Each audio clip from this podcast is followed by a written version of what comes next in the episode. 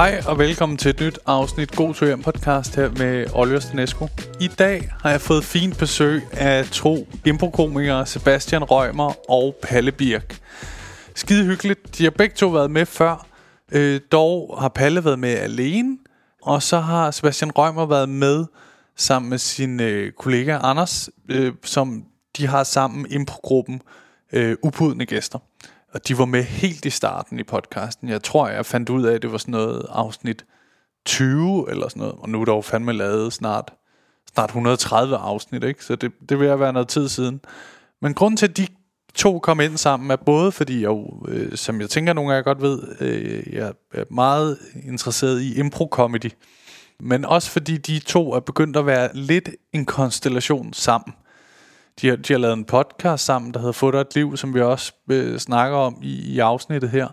Og så får vi snakket meget om, om alt muligt, men også om impro. Og øh, jamen, jeg er jo glad for impro-comedy. Der, der er det jo mere sådan noget... Jeg elsker at lave det der, men når man er på stand-up-scenen, bryder, bryder ud af sit materiale for at tage dialog med publikum og se, hvad der sker. Det er sådan uvisse. De laver det på den der måske mere klassiske form, jeg ved ikke, hvad man kalder det, men hvor, ligesom specialklassen laver, hvis I kender dem, hvor det er sådan nogle lege, der ligesom er rammer for det impro, der er. Da jeg lavede sådan nogle juleshows nede på Comedy Zoo øh, sidste år, der havde vi sådan et segment til sidst i showsene, hvor vi lavede nogle impro-lege, som jeg synes er meget sjovt. Det er sådan noget, hvor man skulle bytte en ting. Så er det for eksempel, der er en, man får at vide, øh, øh Jacob Wilson står øh, bag disken, og så går jeg ud af scenen, og så skal publikum ligesom bestemme, uden jeg kan høre det, hvor vi er, og hvad jeg skal bytte. Og så er det jo sjovt, at det måske tit er sådan noget, det er et hamster, og så kommer jeg slæbende ind med en stor sæk. Og så når Jakob Jacob er sådan, hvad, hvad er det?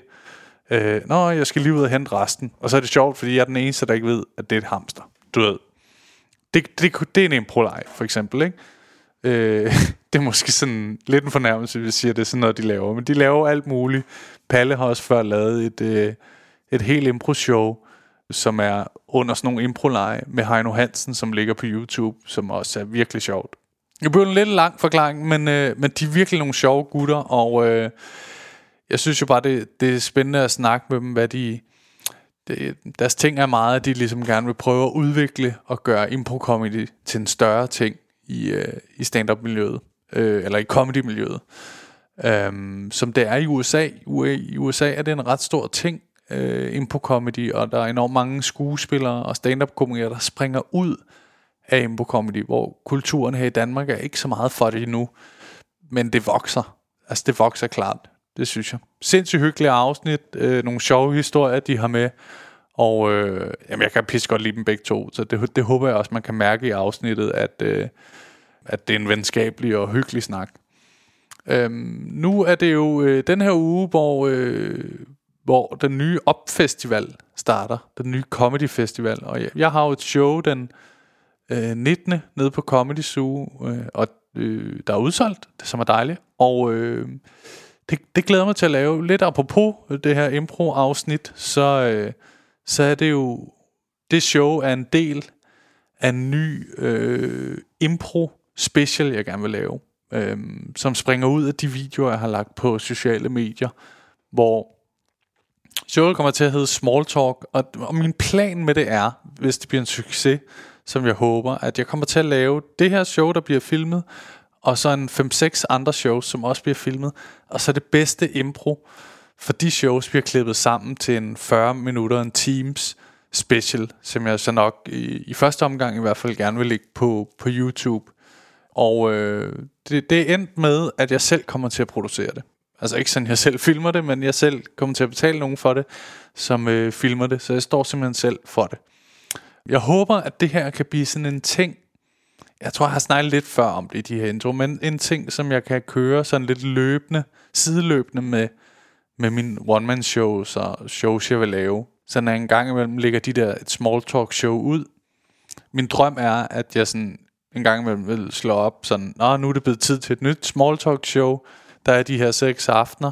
Der kommer ikke til, det kommer ikke til at komme på tur. Der er de her seks aftener. Køb billetter, hvis I gerne vil være, være med og komme ind og se, hvad der sker jeg, tr- jeg tror, det bliver sindssygt hyggeligt. Det bliver jo meget sådan lidt løst. Nogle, måske nogle lidt gamle bidder, der er blevet hentet ind en gang, men måske lidt af det nye, men hovedsageligt øh, impro.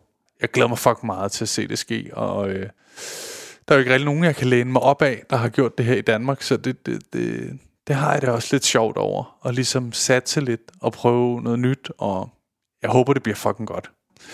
Nu til det her afsnit med Sebastian Rømer og Palle Birk. Skide hyggeligt afsnit. God lytter. I'm Sandra, and I'm just the professional your small business was looking for. But you didn't hire me because you didn't use LinkedIn jobs. LinkedIn has professionals you can't find anywhere else, including those who aren't actively looking for a new job but might be open to the perfect role, like me. In a given month, over 70% of LinkedIn users don't visit other leading job sites. So if you're not looking on LinkedIn, you'll miss out on great candidates like Sandra. Start hiring professionals like a professional. Post your free job on linkedin.com/people slash people today. Wow. Nice. Yeah. What you're hearing are the sounds of people everywhere putting on Bombas socks, underwear, and t-shirts made from absurdly soft materials that feel like plush clouds.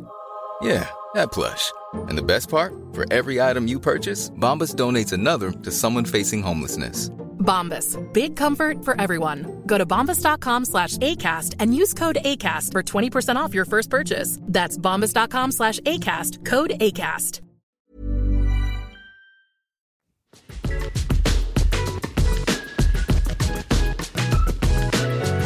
Velkommen til. Sebastian øh, Rømer og Palle Birk. Røjber, hvis jeg må rette dig. nu. Røjber? Ja, med B. Ja, tak. Hvad sagde jeg? Du siger Røjmer. Det mener jeg ikke, jeg jeg har hørt det mange gange før, så du skal ikke være ked af det. Øh, Det er, det er Røber, jeg sagde. ja, okay, okay, fair nok. Jamen, øhm, Det er, Det bare det, jeg en, hørte så. det er bare en lidt dårlig start, kan man selvfølgelig sige. At du skal sådan, øh, have så retter dig. spidse albuer på. ah, men så, altså, så det, jeg kan mærke, at jeg er det humør i dag, Oliver. Klokken er 10, og, øh, og du er ubehøvlet. Men øh, I er begge to improkomikere. Du har ikke sagt, hvem jeg er endnu. her. Jo, Palle Birk. Har du sagt Impro, det? ja, ja, ja. Okay. Pa, Palle, Palle Pirk. Tak. Nå, men dejligt. I, I er blevet inviteret ind sammen. Jeg plejer jo kun at have en med. Så jeg, altså, jeg glæder mig meget. Men det er jo fordi, I begge to laver... Du er, Sebastian, medlem af... øh, Med, medlem? Hed, kan sige man det? Ja, jeg er medlem af, Ja. ja. af improgruppen Ubudne Gæster. Og Banditos. Og Det- Banditos det, også. Du har sådan Det- lidt spids i er weekenderne. en lidt dårlig improgruppe til gengæld, men, men Men ja. fucking gode, hvis der sker noget dårligt i publikum. Det er for at sikre sig, helt gardere sig, hvis vi laver et dårligt job. Så, Men du er medlem af udbuende gæster Ja. sammen med Anders. ja, Anders Så- Andersen, ja. Ja. Ja, og det har vi jo snart været ti- 10 år, tror jeg, den gruppe efterhånden har eksisteret, tror jeg. Ja. Vi, vi var tre på et tidspunkt. Øh, nu, er vi, nu er vi to. Hvem var den tredje? Øh, Jannik hed han. Ja, han var kun med sådan i to-tre år, tror jeg. Så det har været lige i starten, ikke? Og så, øh, Nå. ja, så har vi været ellers øh, kun Anders og jeg. Det er tit, jeg synes, jeg hører det der med improgrupperne, at der er nogen, der falder fra. Altså, jeg tror jo, I har to gode år i jer endnu. Ja. Ja. Hvis man skal, i forhold til, hvor, der, hvor længe uha ligesom øh, Jamen, det tror jeg også, det er der, er. Så begynder der at falde flere og flere fra. og så og det er svært, når man kun er to i forvejen. Så skal Ja. ja. der, ikke, der skal ikke ske meget mere, Sebastian. Nej, det er rigtigt. Uh, nej, men altså, jeg, jeg har jo lige blevet far, og det, det, den overlevede vi jo trods alt. Ja. Altså, og det var faktisk det, der gjorde, at Jannik han i sin tid måtte... Uh, altså, han, han skulle være far igen, og han kunne bare mærke, altså, i forhold til, hvor meget I vil, drenge, mm. så kan jeg ikke være med i samme omfang længere. Men det er det, da jeg havde øh, Rasmus Søndergaard inden, som også er improkomer medlem af specialklassen øh, og HA. Øh, det er, altså- men han, da han fortalte også det der med, at det er svært, når man er en improgruppe, hvor meget man ved det. Altså hvad, især, hvad er ambitionerne, hvor når du er stand-up komiker, Ja. så er det jo helt tydeligt, om det er bare det, jeg vil, det, Det er der da- skal ske. Ikke? Det er der grund til, at jeg ikke spiller særlig meget med UHA, Ja. øh, vores gruppe længere. Altså, vi har ikke decideret lukket den, for så er der også en dejlig mulighed for at kunne lave et eller andet Ja. Comeback med det på et tidspunkt, men det var bare sådan, det kan ikke lade sig gøre i forhold til, hvor vi er i livet hver især. Nej. En er lige flyttet til Etiopien i fire år. Ja. Jeg kan ikke bare lige hive ham hjem på et privatjob i Vejle en eller anden torsdag efter. Det er svært at pendle fra, i hvert fald. Ikke, på en eller anden måde. Det, og Prisen bliver sat lidt op. så er der en, der er blevet fastansat på Aalborg Teater. Det er også lidt langt væk, og en er Ja. begyndt at læse ingeniør i stedet for. Sådan, så, så bliver det bare svært. I er gået hver sin vej. Ja, så kan det godt være, at vi, vi laver et eller andet reunion show på et tidspunkt. Men Ja, ja, ja. Men det, ja, det, det er en speciel ting, det der jo, fordi at, øh, det, er også, det er også det der med, som vi snakkede lige inden vi begyndte at optage, øh, om at impro er ikke så stort i Danmark, som det for eksempel er i USA, hvor det er altså næsten sideløbende med stand-up, ikke? Mm. Øh, Tit er det faktisk øh, det, alle starter med. Ja. Ja. Så bliver de stand-up-komikere, eller sketch-manuskriptforfatter, eller noget derfra. Ja, ja. Altså en Der er jo rigtig mange af dem fra Saturday Night Live, som altså har impro-baggrund af, Ja, ja, okay. af skriverne, og også dem, der er, øh, ligesom er, på- er på, ikke? Altså, så, øh, altså Steve Carell, Bill Murray, øh, Will Ferrell, altså nogle af de også store, øh, Amy Poehler, Tina Fey, alle sammen impro-baggrund. ja, okay. Men øh, der er vi ikke lige nået til endnu. Ikke lige det, nej. Har I lavet noget, sådan noget skrivearbejde? Jeg ved, Palle, du har prøvet at skrive øh, til øh, revyer og sådan Jamen, noget. det var faktisk fordi, inspireret også af, nu nævnte du specialklassen, øh, fordi det er sgu bare svært at få det sådan en fuldtidsstilling til at virke kun på baggrund af at spille impro. Ja, Og så synes jeg bare, det var meget fedt, at de, de øh, altså også med i revy, og også er med skuespillere i dem. Men jeg snakkede netop med Rasmus Søndergaard, som sagde, øh, på det tidspunkt, der, der spillede han ikke selv med i revy, men han skrev ret meget. ja. Og så tænkte jeg, det passer sgu meget fint som sådan en øh, efterårs forårschance at bruge noget tid på at, prøve at skrive nogle sketcher. sketches. Hvordan er det at skrive revy? Fordi min fordom er jo, at humoren er lidt nem. Øh, det tror jeg også nærmest. Altså, det, er- det er generelt synes jeg altid, det er spændende at skulle skrive noget, der, hvor man ikke selv er øh, modtageren. Ja, Altså, man skriver til en helt anden målgruppe, end man selv er. det er typisk lidt ældre, ikke? Ja, Der, ja. men det, det er også, revygenren er spøjs, fordi der er en eller anden udvikling i de her år, hvor der er nogle revyer, der prøver at gøre noget andet, og hvor Ja. der ligesom, man kan sige helt bogstaveligt talt, så er deres øh, målgruppe jo ved at dø. Så ja. hvis genren gerne vil overleve, så bliver man også nødt til at arbejde sig nedad, eller sådan at få nogle nye hægtet på. ja. Så det er sådan et mærkeligt spænd, hvor jeg synes nogle gange, den genre lidt sidder imellem to stole lige nu. At mm. de rigtig gerne vil please den, de ældre stadigvæk, Ja. og samtidig vil man gerne prøve at udvikle det hen imod noget nyt. Ja. Ja. Og så er der bare noget af det, der i den kontekst, så bliver lidt wah, fordi så, så gør man, der, så der er gør vel man en eller anden joke i, at de ikke skriver noget nyt, ikke? Fordi deres publikum er ved at dø hele tiden. Jamen det er de. Det Så er de er sådan, det er bare deres... Ja, jeg ved så ikke, hvem de næste er egentlig. men det er jo meget sigende der med, at så rykker der ligesom, at specialklassen-drengene er begyndt at lave rigtig meget revy Ja. ja. siden af også. Altså, fordi man jo også bare også som... Tivoli-revyen havde også lige Linda P. inde over i... Jo. ja, ja, ja, ja. det- Det er rigtigt. Øhm, Man ser dem jo prøve at række ud efter sådan andre en, en sådan klassisk øh, Men de må vel også være i, jeg vil ikke sige panik, men en form for, altså over 10 år, så skal de jo til at have nogle nye ind. Ja. Ellers Ja. så dør det vel. Ja, og det, jeg tror også, altså ma- rigtig mange har jo vel også været vant til sådan cirkusrevyen med Lisbeth Dahl og Ulf Pilgaard og alle de her altså sådan faste kræfter, som dem vidste man, de kunne altid komme ind. Så ser vi Ulf som dronning, og vi ser Lisbeth Dahl med nogle, øh, nogle af de der... vi. Ja, præcis, ikke? Altså Jo. med, med nogle af dem, som vi kender. Øh, og, og de er jo også efterhånden ved at være oppe i årene. Altså, så der, Ja. ja. der skal jo ske noget, tænker jeg. Og nu ved jeg godt, der er mange andre, der laver revy ud over dem, men nu er det bare lige... Det her var også bare, det der med at skrive sketches, jeg har også siddet og lavet noget tv og underviser ja. også ved siden af i, i impro. Ja. Øhm, Det kunne være fedt. Og- Matematik. Øh, på Herlev Gymnasie. men sådan, jeg tror bare, som improkomiker, er det svært at sige, jeg vil godt have den her drøm om at leve 100% af det. Ja. For mig har det i hvert fald mere været at sige, hvordan kan jeg tilrettelægge et job, hvor alt har noget med impro at gøre, mm. eller hvor jeg bruger de værktøjer, jeg har fra impro i andre øh, processer ja. og sammenhænge. Og så Ja. er det egentlig ligegyldigt, om det er at skrive sketches, eller undervise i det, eller lave noget tv, eller hvad det er, fordi jeg prøver, jeg prøver at bruge de samme ting undervejs, som, som jeg bruger, når jeg spiller impro. Ja, ja, bestemt. Men det er også det er sådan, jeg ser nogle gange, jeg så arbejder lidt, at I prøver også lidt at udbrede genren i Danmark, ikke? I laver det der improsaften nede på Comedy Zoo, Ja. hvor I begge to er faste, ikke?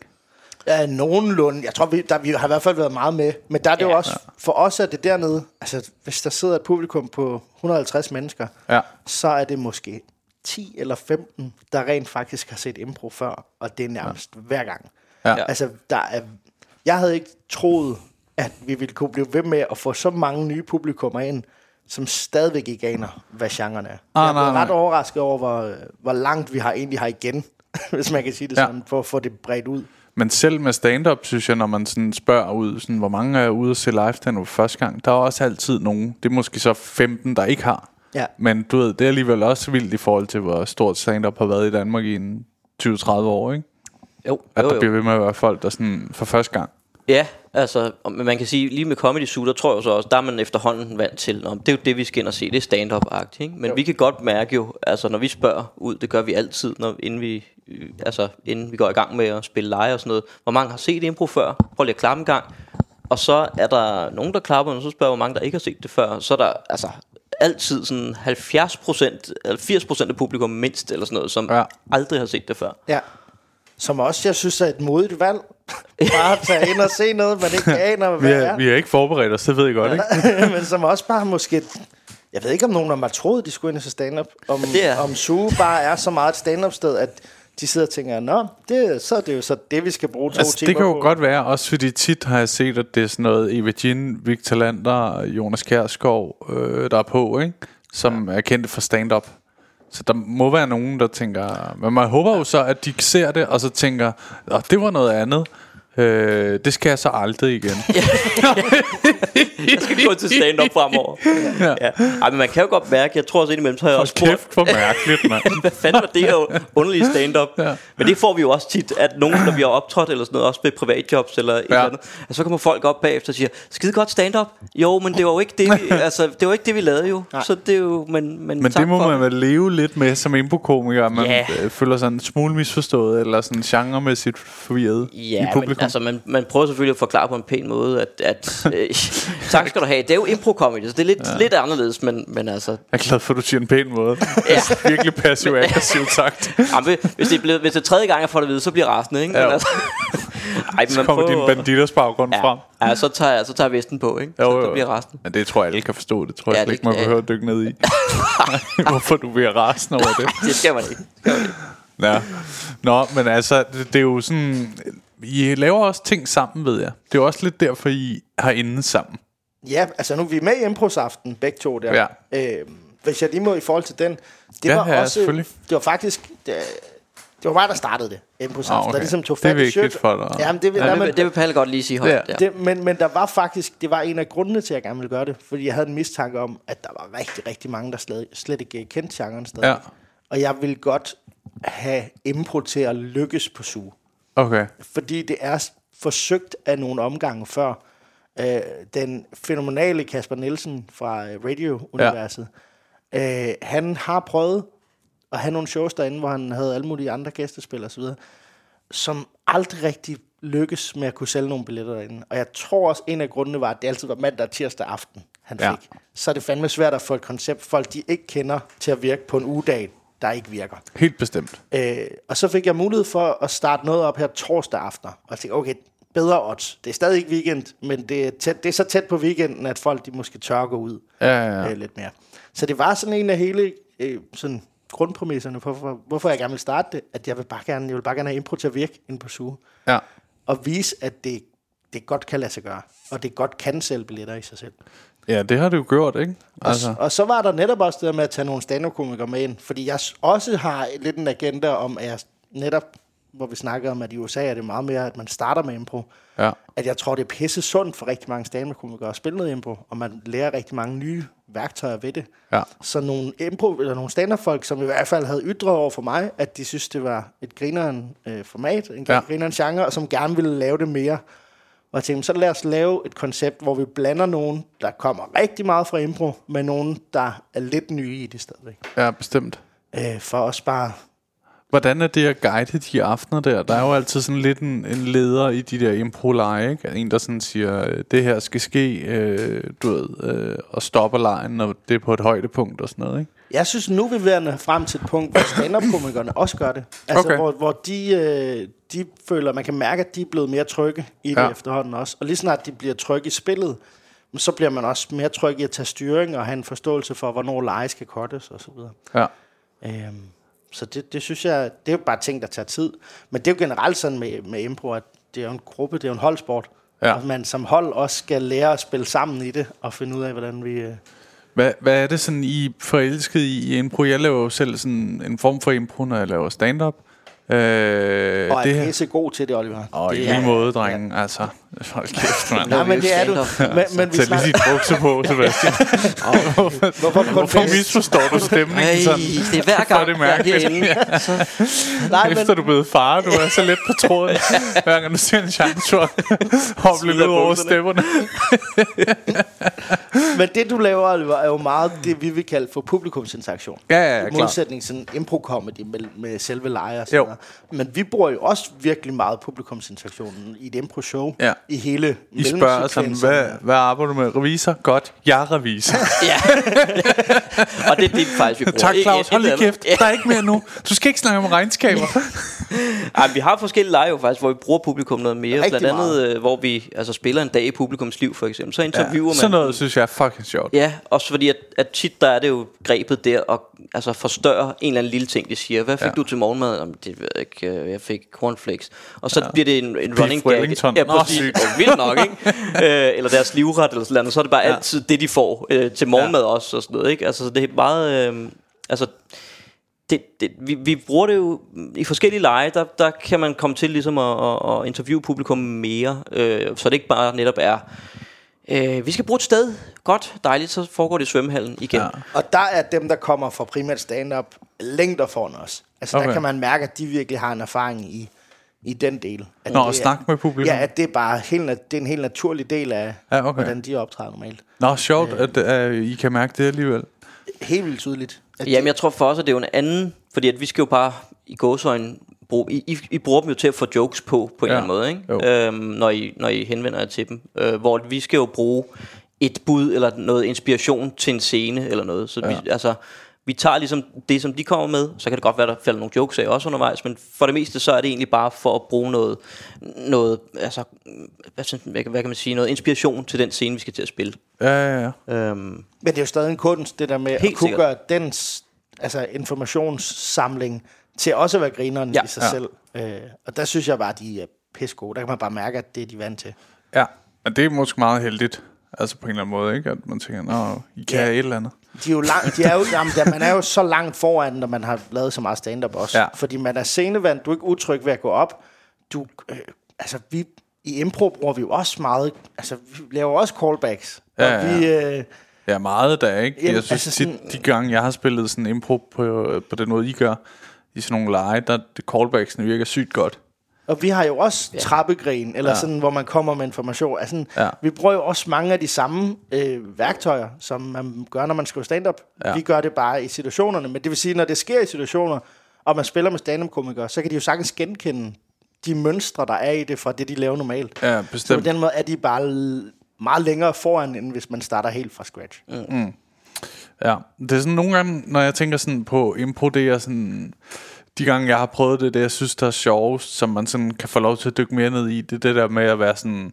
For eksempel, øh, så på scenen, så lader som om, man går ned ad en trappe, og så sådan, åh, der, åh, det, der, øh, der er en trappe ned her. Ja. Og så man begynder at lave et rum, som man så kan huske selv. Ja. Men publikum glemmer det jo. Så man, når man går tilbage et eller andet sted hen, så, nå, jamen, så går jeg ned ad den trappe. Og så giver de der ting et grin, fordi de er sådan, nå ja, der er en trappe jo nu her. Du ved, Ja. så man... Ja, jamen jeg tror sgu ikke engang publikum glemmer det. Jeg tror de husker det, fordi at, Ah, okay. man kan tydeligt sådan fornemme, hvis det er, at der er nogen der har etableret et bord på scenen, og der er så en der går lige igennem det, at så det kan jeg i hvert fald for mig selv genkende, at så sidder jeg og tænker, ah, nu er selvfølgelig også farve, farveskadet, eller hvad man skal Ja. sige, ikke? Men sådan, der var et bord der, eller hvor er vi henne nu? Altså ja. det forvirrer publikum, hvis ikke man altså, overholder de regler, man selv Ja, det er op. rigtigt, man skal huske tingene. Ja, øh, Ja, så, så synes jeg også, det er fair nok, at man caller den. Og, altså, hvis, jeg, hvis vi har gang i en scene, Ja, og du ja. går igennem mit bord, så siger jeg, nå, den havde jeg så lige købt i IKEA, men fedt, så må jeg så afsted og finde et nyt. Ja, ja, altså, så må man forholde mig til, at du har smadret mit bord. Ja. For jeg kan ikke bare forholde mig til, at det var der, og nu var det der ikke. Sådan, det, Nej, nej, nej. Men øh, det synes jeg også tit, der ligger mange gode sådan, meta, Ja, ja, meta-jokes i det der med at, Ja. at forholde sig til universet, man, man får bygget op. Også når det fucker op, det mm. univers. Ja, ja, bestemt. Hvad, hvad kan I bedst lide at lave i impro? Hvad er sådan en form for impro? Altså, vi er jo klassiske shortformspillere begge to. ja, og så det kan være, at vi lige skal definere, hvad Ja, shortform er jo... godt. af små korte lege, hvor man typisk har lagt nogle benspænd ned over. Så det kan være en leg, der måske 5 minutter, Og øh, den går ud på, at øh, vi skifter genre undervejs. Så, ja. så kan den skifte på kommando til, nu er det pludselig en western, vi er i, og nu er det en krimi, øh, nu er det en gyser, whatever. Øh, og sådan findes der alle mulige hundredvis forskellige lege. Øh, så det er short form. Øh, typisk så er der måske fem lege i et sæt, eller sådan noget den stil. Ja. Øh, og så er der det, der hedder longform, som er øh, egentlig bare, hvor du får et inspirationsord for publikum, og så spiller du en lang historie, kan man sige, hvor karaktererne er lidt mere gennemgående, og man prøver lidt mere at finde en, sådan en, en historie, der ligesom øh, kan, kan holde helt til, til slutningen på de 30 minutter. Kunne det være øh, sådan noget, vi har fået tvillinger? Øh, ja, Altså for eksempel, kunne det være et inspirationsord? det kunne sagtens Det være... du sagtens starte Ja. en halv times longform med, Sagtens. Ja, det det. bare ud fra det. Men det, der vil du måske nå ud i nogle universer, altså, hvor du følger de her tvillinger igennem livet, eller Jamen, det, det er en, en, en Ja, lang ja. historie, altså hvor det starter med fødslen ja. og, og ender med den ene. Ja, ja, der kan jo må sagtens være flere scener. Ja. Forskellen er bare, at der ikke er de her benspænd i. Det er, ikke, det er sjældent, man ser, at nu smider vi lige en helt ny genre eller noget, når det er longform. Der er det lidt mere rent, kan man sige. Og så er der faktisk også den uh, mashup-genre, der hedder slongform, for at gøre det endnu mere. Slongform? Ja, men hvor du prøver at lave en Det har du sammen... lige fundet på, Palle. Okay, ja, okay. Alle finder på ting. Siger det var kom, slumform. kom nu med det, Palle. Så er der også uh, slum, Så er der jo- slumform. Nej, men hvor man prøver at lave en longform, men bruge mange af de der greb fra shortform, fra de Ja. små games, og, s- hvor det ikke er på samme måde er en setliste, at du skal igennem det og det og det. Ah. Men hvis man kender sine greb fra shortform nok, Ja. så kan man begynde at hive dem ind i en longform, så ja. man alligevel får twistet nogle af de her gimmicks ind undervejs. I- har I nogensinde overvejet at filme sådan en altså special, hvor I får et eller andet longform for publikum? Jeg tænker, det må være ret sjovt at se. Vi har, ja, altså, vi har faktisk ikke, øh, vi har ikke, vi har spillet lidt, Ja, men vi har det var, ikke, der vil jeg faktisk sige, at vi nærmede os longform med det, vi lavede der. ja, At det var, øhm, fordi det var sådan nogle ultra korte longforms, Ja. hvor vi prøvede at tog det kvarter, tid, ja, Ja. at spille bare ud fra en historie, men Ja. uden at have aftalt alle mulige games ja. i forvejen og så videre. Også fordi, at longform nogle gange godt kan blive lidt langt. Så Ja. det var også sådan lidt en tanke at sige, kan vi tage energien fra shortform, men fortælle en kort longform historie med den på den måde. Okay. Så vi stadigvæk holder en ret høj frekvens af grin og energi, men vi skal ikke fordele den ud over 45 minutter. Vi skal, det skal bare ind på et kvarter og føre den af. Ja. øh, men, men om vi har tænkt at optage det, det der tror jeg, vi, der skal vi nok sådan øve mere op, før vi kommer dertil. Ja, 100%. Øh, fordi Altså- at det er bare en, altså det, longform er 10 gange sværere end shortform er, vil, vil jeg påstå. Fordi i shortform kan du lidt læne dig op af benspændene, de hjælper til, de understøtter, øh, sådan, ja. så vi er sikre på, at du kan altid på en eller anden måde få grin, fordi at lejen er designet til et grin, eller at nogen Ja, ja, ja, skal fuck op, eller sådan, så, så publikum synes, det er sjovt. Øh. Men man må da, hvis man må anbefale... Der, Nej, øh, nej. nej, okay. Nej, nej, nej. Ja. Slong, slongform, der mistede du alle rettigheder til at anbefale ting. Okay, yes. Ej, hvad vil du anbefale? Nej, det er fint. Nå, okay. ja, jeg, der er faktisk... Øh, ej, jeg anbefaler lige. Okay. på, øh, på Netflix ligger der Ja. ja. øh, noget, der hedder Middle Distance Tak. Watch.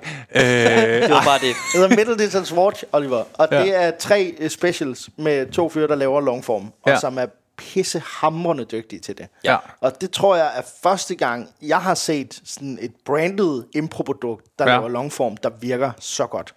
okay. Så det, man kan sige, rigtig meget af det, der har lykkes med at gå kommercielt, impromæssigt, det har også været shortform i rigtig mange år. Okay. Så der er et stykke vej hen til, at, at man faktisk... Altså, igen, vi, når vi nu lige har snakket om, at vi er der, hvor impro som genre stadigvæk ikke er bredt kendt, Ja. så tror jeg, at opgaven i første omgang er at få den til at blive det. Og når den så er det, så kan man begynde at lære publikum, at der findes forskellige typer, og der er rigtig mange måder at gøre det på. Mm. Men i første omgang handler det bare om, at de skal have nogle grinerende oplevelser med at se noget impro.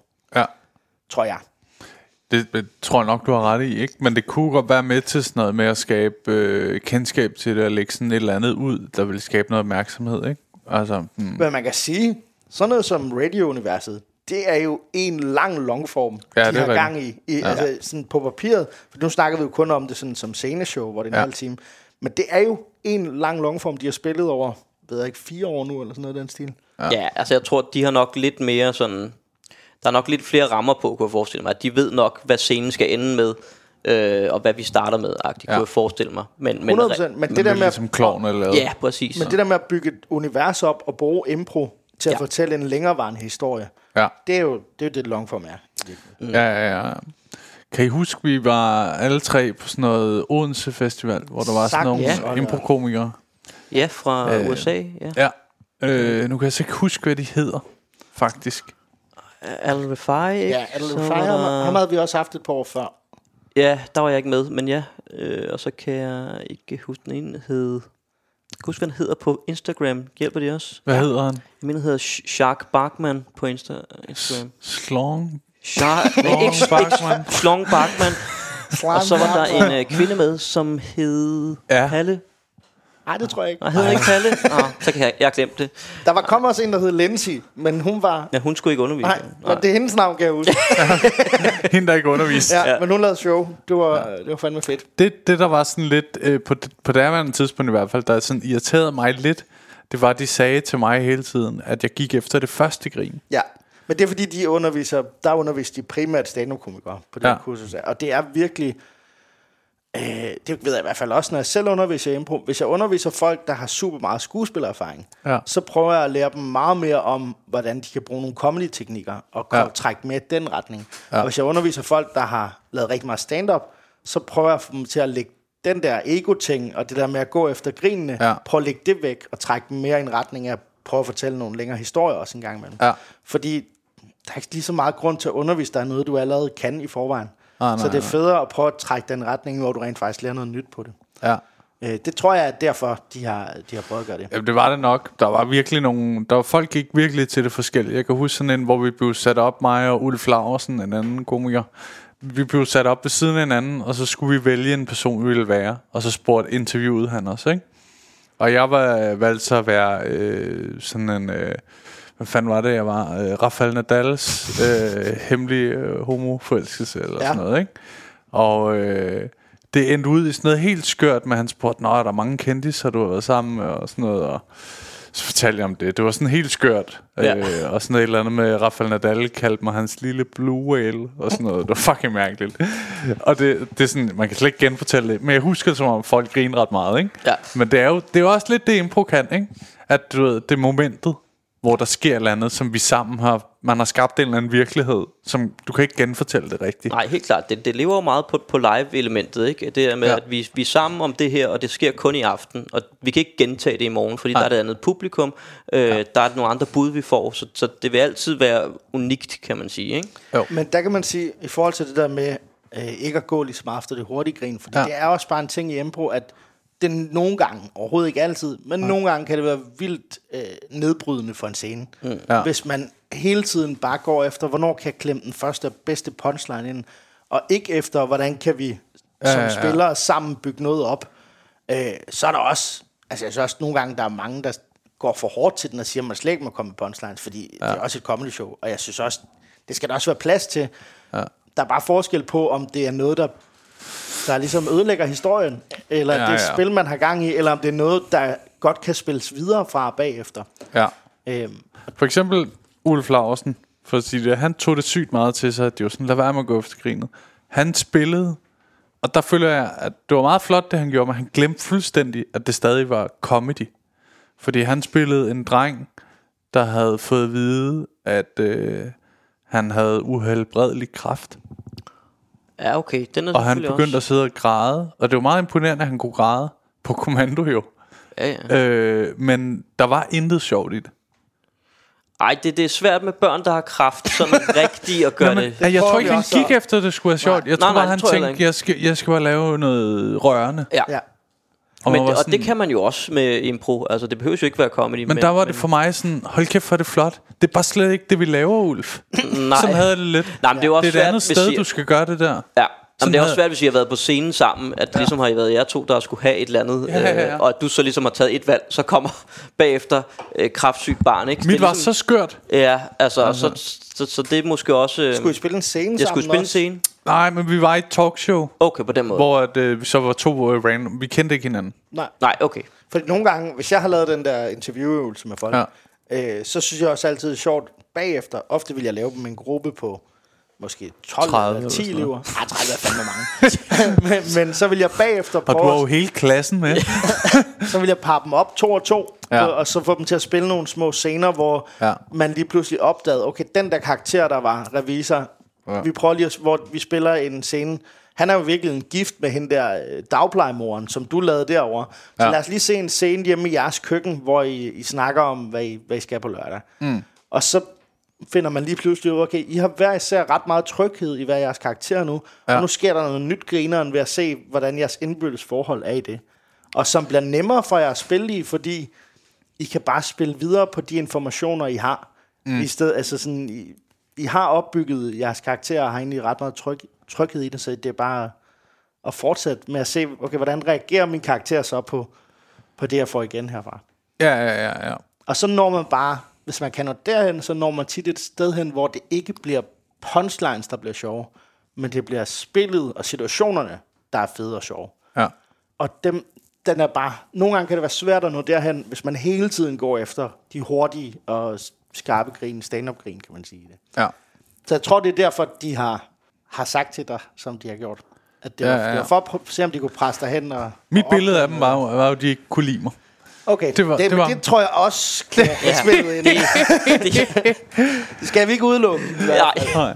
Der var i hvert fald et eller andet hende der, øh, det, kvinden, der ja. øh, mørkt hår. Hun var sådan ja. Ja. lidt pæn. Aaron Keefe, tror jeg, Ja, hed. det tror jeg er rigtigt. Ja. Hun, mig og Victor er jo gode venner, ikke? Ja. Øh, vi, vi fjollede sammen.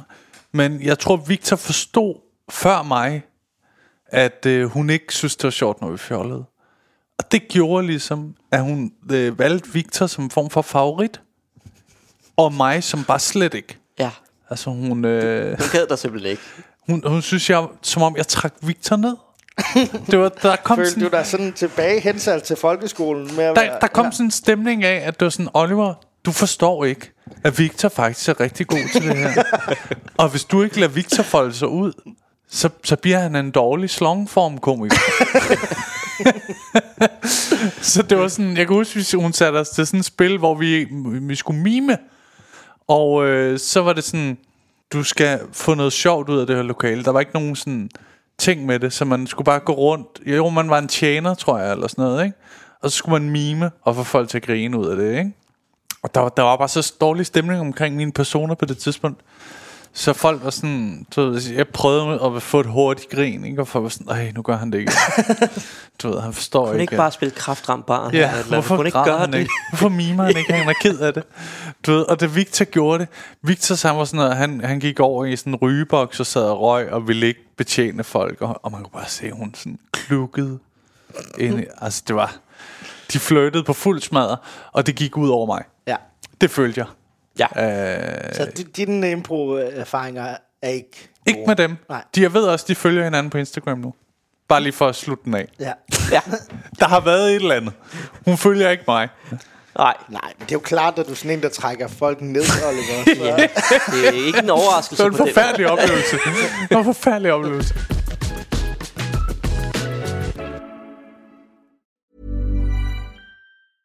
Cool fact a crocodile can't stick out its tongue. Also, you can get health insurance for a month or just under a year in some states. United Healthcare short term insurance plans, underwritten by Golden Rule Insurance Company, offer flexible, budget friendly coverage for you. Learn more at uh1.com. Since 2013, Bombas has donated over 100 million socks, underwear, and t shirts to those facing homelessness. If we counted those on air, this ad would last over 1,157 days. But if we counted the time it takes to make a donation possible, it would take just a few clicks. Because every time you make a purchase, Bombas donates an item to someone who needs it. Go to bombas.com slash ACAST and use code ACAST for 20% off your first purchase. That's bombas.com slash ACAST, code ACAST.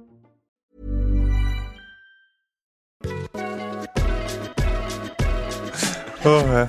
Men vi, jeg tror ikke, vi var på et andet hold, Palle og ja, jeg. det var så vi splittet op i to kun, hold. ja. Ja. Ja, vi havde kun en enkelt dag, som jeg husker det. Jeg synes, hun var fin.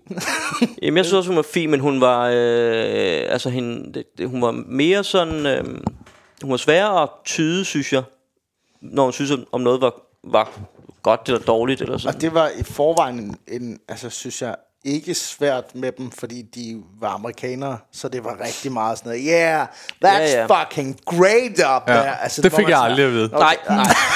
Man var sådan, også bare på et tidspunkt, hvor man tænkte, nej, det var ok. Det var en Ja. fin scene. Den var ja. ikke phenom- phenomenal. Nej, eller nej. sådan et, altså, ja. nogle gange kan de også blive, øh, blive meget hæftige. Ja, ja, jamen, det er rigtigt, men, men jeg synes, hun var, sådan, hun var svær at tyde, og nogle gange synes jeg også, det var- blev lidt uklart om, jamen, er det... Fik I noget at være med i det? Altså ham, Adel der, Refy, har jeg også haft et, par- et par år før. Ja. Og ham har jeg også bare... Altså, jeg har både fået noget i forhold til at spille impro, Ja. men fordi jeg også selv underviser i det. Jeg kunne Ja. ja. mærke i hans tilgang til, hvordan han underviser. Ham lærte jeg sindssygt meget af. Okay. Øh, fordi han, det var første gang, jeg havde haft en underviser med ham, som stoppede scener, mens de var i gang. Ja. Og tog, gav noter undervejs og sagde, okay, prøv at spille den igen, men med de ting, vil jeg snakke om Ja. nu. Og alle andre undervisere, jeg har haft, de har lavet scener spille ud, selvom man er i gang med noget, der er noget værre lort. Okay. Og det følte jeg første gang, jeg så havde ham med, at jeg tænkte, okay, det var faktisk rigtig fedt. For der er ikke nogen grund til at stå og spille alle tid på, hvis vi skal igennem det her. Nej. For så bagefter at sige, hvad vi kunne have gjort bedre. Nej. Hvis du som underviser har noget at sige, så, hægt, så hæft det fast på det, vi er i gang med, og så lad Ja. os prøve igen. Og det var... Det, Har du- har du taget det med dig? Rigtig, rigtig meget. Ja. Ja. Det er blevet sådan, jeg primært underviser nu. At, øh, Stopper folk jeg stopper tiden. folk. hele tiden. Ja, men det kan godt være lidt irriterende, men Ja. ja. indtil et vist punkt, når folk så er blevet gode, så Ja. ja. får man også mulighed. Altså, så spiller man Jeg automatisk stopper mere lige mig mere. selv her. Ja. Ja. Øh, ja. Men, men det er ikke engang løgn. Det er blevet sådan en måde, jeg underviser på. Øh, at, Ja. at, at tage fat i de ting, man gerne vil snakke om, mens de sker, og mm. ikke i slutningen af en time. Nej, nej. Og min øh, umiddelbare erfaring med det er, at man når ret meget længere hele tiden. Okay. Og den har jeg taget direkte fra ham, Adel der. Ja. Har du, har du også undervist i det? Jeg har også undervist i impro, ja. Øh, Er det nede på Teater Play, I gør det? Ja, der har jeg også været... Øh, Du har været- haft noget teaterhold dernede. Ja, jeg havde deres voksenhold på et tidspunkt, ja. Og jeg har så, lige nu har jeg comedyholdene derude. Ja. Det har jeg haft længe, men øh, lige nu har jeg faktisk for første gang et fortsætter comedyhold Okay. ude på Play. Som, Som er øvet, eller hvad? ja, som har gået på et forløb før, og nu lærer de nogle nye Ja. ting i det. Øh, men det, det er De bliver stadig stoppet, ikke? Men, de øh, bliver, Ikke klar, ikke klar. Nej, men det var faktisk sjovt, fordi jeg kun har haft øh, comedyhold, hvor de har måske 20 gange, hvor de skal lære stand-up, og så ja. undervejs har de lige to gange med mig, hvor jeg lærer dem noget impro undervejs. Okay. Øh, og så har jeg aldrig rigtig vidst derfra, hvor meget de har brugt det. Fordi Nej, nej, nej. jeg ser dem ikke rigtig igen. Eller sådan, jeg ved ikke, hvor meget har de egentlig taget til sig. Og så videre. Det var første gang nu, hvor jeg havde et fortsætterhold derude, og kunne ligesom sige, okay, vi kan faktisk godt nogenlunde fortsætte, hvor vi slap. Der er lige nogle ting, der Ja. skal ridses op, men I starter ikke fra scratch, ligesom sidste gang. Nej, nej, nej. Øhm, fordi normalt, når jeg underviser, så er det ude på Lygten, øh, på improskolen derude. Ja. Og der har man hold, der starter som et fortsætterhold, og så eller som et begynderhold, så bliver de fortsætter, så har man et helt forløb med longform og et helt forløb med shortform. Øh, slongform arbejder man ikke med, for det er noget, jeg har fundet på. Øh, og så, øh, så, er Nu der, indrømmer du det. Endelig kommer det. så er der et, et, et showforløb, hvor man snakker om rammerne for et impro-show, Ja. og man kan tage nogle masterclasses. Så tit der vil jeg møde de samme elever mange gange i løbet Okay. af deres udvikling, og kunne ligesom finde ud af, hvad hvor meget, hvor de er henne i deres proces med det. Ja. Og det var noget helt andet ude på Play, at der, øh, der er det fra scratch hver gang. Hvis der sidder nogen derude, som gerne vil lave impro, som, altså hvordan er det så måden at starte på og melde sig på de hold der? Det er et rigtig, Ja. rigtig godt sted at starte. Okay. I hvert fald. Ja. Og det siger jeg ikke kun fordi er økonomisk øh, til. Afhængig af det. Sindssygt, sindssygt meget. Øh, jo, faktisk. Ja. Det er pisse dyrt. Ja. Ej, hvad koster det at komme med på sådan en hold? Øh, jeg tror, det er sådan noget mellem 14 og 1700 kroner for otte gange. Okay, Og så og så er man, man- så er man ligesom klar til at... Ja, så slutter man tit af med at spille et show Ja, okay. øh, derude, hvor det så måske, ja, man har en halv time som et hold, og så er der et andet, så, så kan være, på en aften er der et begynderhold, Ja, som spiller sådan nogle helt simple, øh, basic shortform lege, og så kan der være et niveau 5 hold med, der laver en eller anden super avanceret longform struktur okay. efter pausen, så det vil tit være en kombi af, af nogle forskellige hold, der er forskellige steder i deres proces. Uh, nå, det er spændende nok, altså fordi... Ja, jeg tror, der er mange, der sådan, det ved jeg også selv, for da jeg skulle starte med at lave stand-up, det er utroligt svært at vide, hvordan man kommer i gang med ting. Altså, det virker så, øh, så, så lukket land-agtigt, ikke? Altså, det virker som noget, der altså, Altså, en jeg- hemmelig gruppe. med UHA startede også, det var så som helt unge, der har jeg været en 13-14 år, men vi startede også med at gå på sådan et, et Start, ungdoms... startede I sammen som 13-14-årige? Ja, øh, men der Nå. gik vi, dengang blev det bare kaldt teatersport i stedet for, men vi gik på sådan et teatersportshold ja. sammen, hvor der måske var en 12-15 elever på, Ja. Og så fandt vi bare ud af undervejs, okay, hver gang, at nogen af os seks går på scenen, i lige meget hvilke konstellationer det er, så bliver det rigtig fedt. Ja, ja, ja. Så hvad med, at nu hvor vi har gået her et par år, vi seks bare prøver at mødes, og så bare spille sammen. Okay. Og så blev det til her og begyndte at spille derfra. Du, I startede også med ubudne gæster. Øh, ja, ikke helt på samme måde, men vi havde haft drama sammen i gymnasiet faktisk. Øh, mm. Men så gik der sådan et år efter gymnasiet, hvor vi ikke øh, talte sammen overhovedet. Og så havde jeg bare tænkt, fordi jeg havde set på YouTube øh, det, der hedder Husline Is It Anyway, som nogen måske kender, nogen gør nok ikke, men hvis ikke man kender det, google det. Ja. Øh, som er et amerikansk-britisk impro tv-show, som har kørt i mange år. Øh, og jeg synes, det så helt vildt fedt ud. Og så Ja. begyndte jeg at søge på nettet. Kan man tage noget øh, undervisning eller et eller andet i det her? Så fandt jeg det, og så hørte jeg fat i Anders. Hvad, kunne du tænke dig at starte på det her sammen med mig? Ja. Og så startede vi op der. Øh, det var ude på Halmtorvet, tror jeg. Det, der hedder Råhuset, som havde nogle kurser på det tidspunkt. Øh, tilbage i 13, tror jeg, det har været. Eller sådan noget. Ja. Og så, øh, ja, altså så, så startede vi jo to de to-tre forskellige kurser, tror jeg, og så blev vi enige om, lad os lave en, en gruppe. Øh, vi var i en anden gruppe først, hvor vi godt kunne mærke, vi, vi klikker bedre sammen, eller der er et bedre match her. Øh, Og det har virkelig meget at sige, når Ja. man spiller ja. på os. Om man har en, en god øh, fornemmelse for hinanden. Ja, altså vi kendte jo selvfølgelig også hinanden på forhånd, men, men vi kunne godt mærke, at hvis vi skal få det her til at blive til noget mere, så skal vi nok ikke fortsætte i den gruppe, vi var i. Nej. Så valgte vi ligesom at bryde ud af den og starte vores eget, ikke? Er det sådan lidt slop med en kæreste-agtig? Øhm, nej, for som jeg husker det, var det en... Altså, det, den havde ikke eksis- eksisteret så længe, og grund til, at vi ligesom var en gruppe, var fordi vi alle sammen havde gået på samme hold, eller sådan, ikke? Så der var, det var lidt bare sådan en naturlig ting, at Nå, men så er vi jo en gruppe nu. Ja. Hvor, Men det synes jeg også er fedt, at der er mulighed for, at man kan... Altså specialklassen er jo, kommer jo også ud af den gruppe, der hed Kosmonauterne i Odense, Ja. som var sådan en kæmpe ensemble. Jeg tror måske, de havde været en 12-14 personer på et tidspunkt. ja, ja. Ja. Kasper Nielsen, apropos, var også med i det Han var der. med i Ja. specialklassen, hvor det var de fire, der ligesom brød ud og sagde, okay, vores ambitioner er noget andet, end hvad kosmonauterne laver. Mm. Så nu trækker vi os ud og laver vores eget, og så kan vi køre vores show. Og så fandt Kasper Nielsen ud af, at hans ambitionsniveau, eller det han ville med, det var måske noget andet end de tre andre. Ja. Ja. Så han brød ud og lavet noget med Brind Lykke. Og, altså, jeg synes ja. Ikke, man skal være så bange for at lave ting med forskellige folk. Jeg tror godt, impro-genren også kan have været meget ind, har været meget indspist i, at man ligesom spiller med de grupper, man gør. Men det er, har, er virkelig et af de punkter, hvor det har ændret sig meget de sidste par år.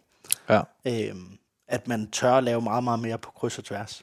Ja, og det er jo rigtig tit, at man også, altså, hvis nu man står og har et job, øh, men man ved, der er kun to fra, en, to fra ens gruppe, der kan, og vi skal være fire eller sådan noget, Ja. så er det meget normalt, at man lige henvender sig til nogle andre impro-spillere fra andre grupper, og lige spørger, hey, har du mulighed for at tage med på et job? Vi, vi, vi kommer til at hedde UHA, men selvom jeg ved godt, der er to med, som ikke er fra UHA, eller et eller andet, ikke? Okay. Altså, så det er meget normalt, at man ligesom, hvis, hvis man virkelig er nok til at sætte et hold, jamen, så spørger vi bare nogle andre impro-spillere, som vi ved. Ligesom i matematik. Ja, så kan man låne. Så kan man låne. Ja, Øh, nu trækker du på dit herlige gymnasiejob. ja præcis. Ja, så, men nu, Sebastian og jeg har jo lige startet en øh, impro-podcast op, Ja, ja, ja. ja. øhm, som hedder Få dig et liv. Og det er også, øh, også lidt ud fra en tanke, at jeg egentlig bare har set Seba- Sebastian rigtig meget, og synes, han var fucking grineren, og tænkte, jeg har ja. Ja. lyst til at lave noget med ham, Ja. ja. som ikke nødvendigvis er live impro på en scene, men jeg har Ja. bare lyst til at... Jamen, du er lige blevet far, ikke? Så det. Øh, jo, eller det er jo, nu er det halvanden år siden, øh, men, men ja, det er jo stadig sådan, føles som lige-agtigt Ja, ja, ja, stadigvæk, ikke? Øh, og det er Palle jo også, kan man sige. Så, så øh, Så jeg tænkte, vi skal have en podcast, Vi skal hvor vi kan få os et liv. præcis. Nej, Øh. det gode ved den, kan man sige, er, at vi mødes og optager afsnittene, men der er også rigtig meget af det, som, grøn- som nemmere kan flaskes ind i en hverdag med, at man Ja. ja. har små Ja. ja. børn også. Jeg, jeg var jo med i demoen. Det er rigtigt, du var med i- Hvor jeg skulle være vejarbejder, ikke? Ja. Du, måske vi lige skulle forklare lynhurtigt, ja. hvordan Ja. øh, formatet er. Jamen det er jo øh, kort sagt sådan, at vi spørger vores gæst, vi har altid en ny gæst med hver uge, øh, og så spørger vi gæsten, inden vi optager, hvad drømte du om øh, at blive, da du var barn? Og du vil ja. så gerne være, som jeg husker det, vejarbejder Ja. og tennisspiller. Ja. Så vi lavede sådan en kombo med dummyen, øh, hvor at du ligesom får fuldt de to drømme samtidig. Ja. Og det var det, vi fandt ud af i, Ja. i dommeringploten der, at det fungerede ikke. Nej. Øh, at det var blevet Det skulle for være meget. ting. Ja, vi er blevet meget mere låst fast på det, at nu så tager vi Som vejarbejder. jeg husker det, så søgte vi også vejarbejder. Altså, det blev vejarbejder, det, det end med handler om, ikke? Ja, og så er- var der noget French Open Ja, finale du, til du, sidst, ja, du sluttede med Wimbledon, tror jeg. Ja. Ja. Wimbledon-finalen. Ja. Øh, Meget ligesom mit liv jo. Ja. Ja, præcis. men, ja. men det er jo derfor, man laver en... Regner også med, det slutter med nemlig. Ja, det var, lige nå det, ikke? Men det var lidt også pointen med at prøve bare at, at få skudt en, en dummy med dig og sige, hvad, nu prøver vi det af, og så må vi se i den snak, hvad, hvad vi har lyst til at tage med videre. ja, ja, ja. Øh, og jeg tror, jeg kan godt love, der kommer et afsnit på dig på et tidspunkt. Også. Er det rigtigt? For du har jo sagt, du har jo skrevet, at du havde andre barndomsdrømme også. Har, I, har I optaget? Nej. Det er nu, det er nu vi Det er gør nu, vi Nå, gør det. er det det her? Vi går direkte over Du nu. har været sagt, du skrev så meget kok eller fysioterapeut. var også Ja, to- fysioterapeut. øh, Faktisk, øh, jeg kiggede til tennis, da jeg var øh, barn, ikke? Og øh, der øh, kom jeg i praktik hos øh, i 8. klasse hos fysioterapeuten, som også var fysioterapeut for Frederik Lytte. Ham, der ja, har vundet ja, Wimbledon. Ja, ja, i, i i double, ja. ja, i double i 2012, by the way. Øh, så kom jeg i praktik hos ham. Det har også været stort, var dengang. Ja, det var, jeg, jeg, mødte, jeg mødte Frederik Lytte. Og, altså, det var kæmpestort, når man drømte selv om at blive det, Masserede han var. du Ikke? som praktikant, Frederik Lygte? Er det det, du siger til os? Øh, jeg skulle have bind for øjnene, men ja. Ja. Det, det kan have været hvem som helst, men jeg kunne mærke det på læggene. Det- det var det må, Lykke. Det var det må have været lytte. Det, det er Det var Lygtes nogle lægge. stærke lægge. Ja. Til nogle rigtige springerlægge, ikke? Der virkelig, hvor man skulle komme dybt ned, ikke? Jo. For at få ligesom musklerne løsnet op og Ja. Og jeg var faktisk, øh, nu øh, kigger jeg i 8. i, mit bud er, at det må have været 2007 eller sådan noget. Kan det passe? Og hvornår sagde du, det var i 8, han Du skal vinder? ikke spørge os, hvornår du har Det er i 12, han vinder. Men 12 han vinder, så men det kan godt have været din Ja. forberedende massage, der har... Ja, Du har jeg siger, i i hans spillet. tale, der siger han på et tidspunkt, øh, kigger han op, og det, det gjorde han også dengang. Ja, Ja. siger... Øh, Ja, det var en hilsen til dig. det var, Direkte. det var ja, det. Ja. Han var, der kunne jeg mærke et bånd. og øh, ja, det er jo bare vildt, når man har den drøm, og så har man næsten vundet Wimbledon nu, ikke? Du har været med. Du har været inde over Ja, ja, den ja. sejr. Jeg synes godt, du kan tage lidt af Ja, for sige. den, den Wimbledon-sejr. Nå, men, men, det, men det er spændende. Det kan man gå ind og, og smide et lytte, ikke? øh, ja, hvornår, hvornår kommer det her? Øh, det gør det lige om lidt. Nå, men så øh, har vi udsendt to afsnit lige. Ja, måske tre. Men de kommer hver øh, mandag fra Ja. nu af. Er det sådan, I laver sæsoner? Er det sådan rigtig forstået, ikke? Eller hvad? Altså, ja, der kommer måske nogle pauser undervejs. Jeg ved ikke, vi, vi, vi ved ikke, om vi kalder det sæsoner, fordi vi ved ikke rigtig, hvornår pauserne ligger, og hvor mange afsnit, der kommer. Lige nu tror jeg, planen er, at vi kommer frem mod jul, og så holder vi lige en enkelt uges pause hen over ja. julen der. Og Ja. ja. så kommer der frem til påske igen, og så ja. holder vi måske lige en uges pause der. Ja. Øhm, Jeg er begge to børn. Det er, Ja, det. Det er det. det er det, man kan høre for de pauser der. Ja. Det er lige op til de der børnetider. Ja. ja. Men, øh, men ellers er planen, at det kommer hver uge. For Ja, okay. Og vi har egentlig meget atypisk på podcast, så har vi vildt mange afsnit liggende klar. Altså, Ja. som, fordi vi, har- vi bruger ret lang tid på at klippe det, eller lad mig være ærlig, Sebastian bruger ret lang tid på at klippe det. Øh, men det er ligesom, vi improviserer ligesom folks liv, hvordan det var gået, hvis de var gået af den her barndomstrømsvej. Og så Ja, ja, ja. bagefter klipper Sebastian alle mulige lækre lydeffekter og dumme baggrundslyde og så videre ind. Ja, og prøver Ja, at gøre det mere Det historie. lyder fuldstændig som en, et papegøje på Ja. at sige. Ja. Var det en dør, du prøvede? Eller hvad var det? Hvad var det? Jeg åbner lige døren. Ej, Sebastian, du kan bare Jeg kæle kan. med lyden. Det er faktisk bare mig, der sidder med en mikrofon derhjemme og indtaler alle lyde. Ikke? Men fordi der også er... fordi Ja, den er der god nok. Ja, men Sebastian for helvede. Der er bare det lag, at du skal øh, klippe det også. Ja, Så altså, det er bare meget fedt at have ROB-filerne noget før. kunne Hvordan har snakken været omkring, hvem der skulle klippe? Hvordan bliver det Den, besluttet? jeg tror, den tog jeg ret hurtigt, fordi jeg var den, der havde mest erfaring med det. Du vil gerne? Øh, ja, det er ikke noget, jeg vil, men, men lige nu er det en nødvendighed, fordi Okay. at, øh, Og så er ja. aftalen, at jeg ofte står for mere det forberedende arbejde.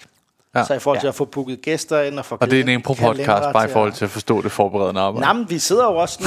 altså, vi skal lave et afsnit med, med en gæst, der gerne vil være astronaut.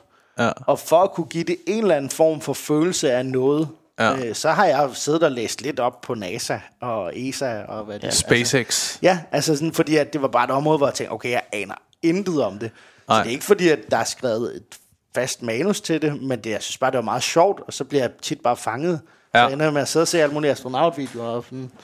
Ja. og så er det egentlig forberedelsen, at man har, at man har researchet lidt. Øh, Ja. Og så jeg skriver tror nogle gange, man skal lade være med at dykke ned for meget ned i, hvordan, hvad man føler er arbejde i det her. Sådan, så så jeg sådan nogle videoer om at være astronaut, og ja, så det er jo forberedelsen, ikke? men det der, jeg synes bare, det var meget spændende. Det, jeg synes også, det er fedt ved det her koncept, at den ene uge er det en, der vil være revisor, og den anden uge er det en astronaut, og så ja. Er det en arkeolog. Og sådan. så man øh, kommer ret bredt rundt i ret mange universer. Det synes jeg bare... er Altså, Jamen, det er da spændende. Jeg, jeg, nogle gange, øh, jeg har nogle gange, jeg havde sådan en, øh, en, en tre dage streg, hvor jeg skulle, øh, jeg havde tre møder, tre dage streg, men nogle jeg ikke kendte så godt, så jeg inviterede dem så på Polis, en restaurant. jeg troede, og- det var de der små skum, Ja, det var bare- ja. skumslæg ting. Chokolade, ja, velbekomme. Øh, Det er de der små hatte. Dejligt, Ja. du kunne være her. Og så, øh, så får jeg sagt til Rasmus Wallbridge, at øh, åh, det er også det er også nederen, at de der tre møder ligger tre dage i streg, fordi nu skal jeg på Polis, du ved, tre dage i streg. Ja. Og så er han sådan, ja, du ved, jeg er helt enig i, vores arbejde er fucking hårdt, altså. og så han, jeg tror, jeg tror aldrig, du må sige, at vi har haft den her snak til nogen, men jeg kunne alligevel ikke lade være med lige at sige det. Det er da også, det er da også belastende. Altså, hvad, skal man have tredje gang? Ikke? Altså, det er jo et dilemma. Har de ikke så mange retter? Åh, oh, de har, men det, det er fordi hønsesalaten, en af mine favoritter dernede, så har de sådan royal egg med hollandaise sauce ja. henover, som også bare, og de to. Og så den tredje, der, der begynder at blive, hvad fanden skal det nu være, ikke? Ja. Så Det, det Hvad valgte du så? Tatar. Ja, det er lækkert. Ja, ja, også lækkert. Øh, bestemt. Nu kommer Øhm. det til at handle om mad igen i dag. Jeg ved ikke, om det er noget med dig og mig, Oliver. Ja, men jeg ved det heller ikke. Men vi kan godt, vi kan godt komme tilbage på sporet, øh, fordi tingen er jo, at øh, i den her podcast, man fortæller en form for fiasko-historie. Ja. Og øh, Palle, Jamen, jeg havde faktisk tænkt lidt, øh, om vi skulle snakke om et emne, du også kunne tale med på i dag. ja, jeg har ikke haft så meget, men ja. Øh, nej, men i forhold til... Ah, Der er lige den workshop i Odense. Nå ja. Altså. fordi at øh, vi har jo også, både Sebastian og jeg, nogle gange stillet op til, til DM i M-programmet. Ja. Og du har jo også stillet op til DM i stand-up. Jeg ved ikke, om det skulle være sådan en fælles hyggesnak om at tabe i en finale. Øh. Fordi hvad var det? 2021, du var med? Ja, og hvad var det? Nummer et? Hvem var det? Der var det Peter Werner. Og så Velik Velikov, der blev nummer to. Og så den gode Niels Nielsen kom ind på en tredje plads. Ja.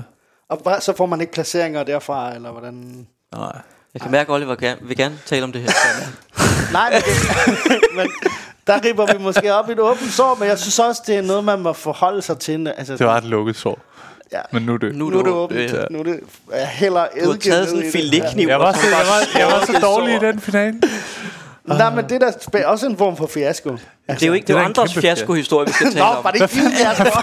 altså, Hvad er det, der sker, mand? Sebastian, øh, dejligt, du kunne være med. Ja, ja det var det. Det var bare for at sige, at øh, jeg har også stillet op to gange til DM Impro, Ja. hvor vi øh, tabte lortet. Øhm, og øh, ja, det, det, er, det er da noget, man lige sådan skal... Altså, hvad, hvad er det her for en historie, Palle? Jamen, det var en snak. Er det, hvorfor, hvorfor, det var, hvad er det for noget? At det, jeg er med på, det er mig, der har startet den her dumme podcast, Ja. men altså, du ved, det er da en reel fiasko, og ikke en, hvor folk har siddet. Det er altid sådan noget... Så sad de og spiste tunmus imens. Nej, hvor hårdt. bror. Det der, det, det er jo noget, hvor man kan mærke, det er jo en, der kommer vi jo... ja, der kom vi under huden. Ja, det gør vi. Ja. Sebastian, I tabt DM i Vi hvad? tabte Du, du, du tager andres fiaskoer op. Hvad fanden er det for noget, det her, mand? Kan det stoppe? Men hvad var det? Det var hvad? I 19, Nu må du nævne et eller andet. Har du ikke haft Hvor en I eller anden nedtur i dit liv? hvor I taber DM. Der, ja. Og hvem er det, der vinder det år? ja, det er jo dig, Palle. Nå, det er mig, der vinder det. Der, der Ej, hvor er det ulækkert. Hvor er det ulækkert. Nej, Men du tabte jo to år jeg tabte, i træk, tror jeg, det var. Nej, nej, nej, nej, nej. Vi tabte, Tre år. Vi tabte i Ja. 13, og så tabte vi i 17. Ja, men der var ikke holdt nogen DM's mellem 13 og 17. Nej. Så det var to vi- DM's i træk. Sådan Ja, en lille sige. bonusinfo der. Ja. Så I har tabt to tabt. år i streg, og endda har fem år til at øve Ja. jer. Jeg var ikke med. Jeg har kun tabt én gang, vil jeg Ja. så sige. Og det... Har I ikke Fuck, været- var I ikke Palle, med i- Vi har været med før, jo jo, men aldrig i en finale har vi Nå, ikke så er det fordi, I ikke nåede Ja, så langt til finalen. det er noget andet. Palle, Palle, du har misforstået det. Du har fuldstændig misforstået det. Du kan ikke, du kan ikke nævne det her. Hvorfor kan jeg ikke nævne, at alle mennesker taber der undervejs? Det er da... Det ved jeg ikke. Jeg synes bare, det var en spændende snak om det der med, hvordan man håndterer og faktisk øh, være nået til en finale noget, man går rigtig meget op i, og så øh, hvad man gør, når, når man står og, og ikke engang er kommet på podiet bagefter. Hvordan havde du det efter DM? Øh, jeg havde det dårligt, men især fordi, at jeg var dårlig i finalen. Altså, jeg, jeg ramte den ikke.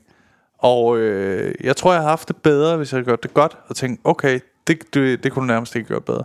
Men jeg gik ned og tænkte, fuck, det ramte jeg ikke. Og det var sådan, vi havde det øh, med UHA til i 17, da vi tabte til den gruppe, der hed Den Lalleglade Brigade dengang. Okay. Det var øh, Sofie Kaufmannes, Ja. øhm, Havde hun ikke bare Kaufmann? Kaufmannes, Kauf, Kaufmannes, Kaufmann. Jeg tror, det er Kauf, Kaufmanns. Kaufmanns. Kauf- Kaufmanners. Sofie Jo Kaufmannes? Det er det, hun hedder og nu. så i øh, hvert fald. Sisse Ja. ja. Gram de Fris, som laver meget Ja. ja. sådan børnetv nu. Og Ja, så ja, havde ja. de Kasper Nielsen der med os. Og det er også en stærk gruppe, mand. Ja, det var rimelig hard- hardcore. Og vi okay. vidste også godt, at vi var underdogs. Mm. Så, og så skulle man have noget musik, musikalsk indslag med i den der finale. Ja. Og det har vi aldrig gjort, UHA. Nej. Men det var ligesom no, en del af reglerne. I finalen, der skulle man have noget musik. Ja. Så i stedet for at have en pianist med at lave sådan nogle sangøvelser, så tænker jeg, okay, hvad med, at vi får fat i en DJ, Ja. og så laver vi nærmest sådan, at, øh, at han kan øh, smide nogle beats under, ind undervejs, så lave noget rap battle øvelser og sådan. Ja.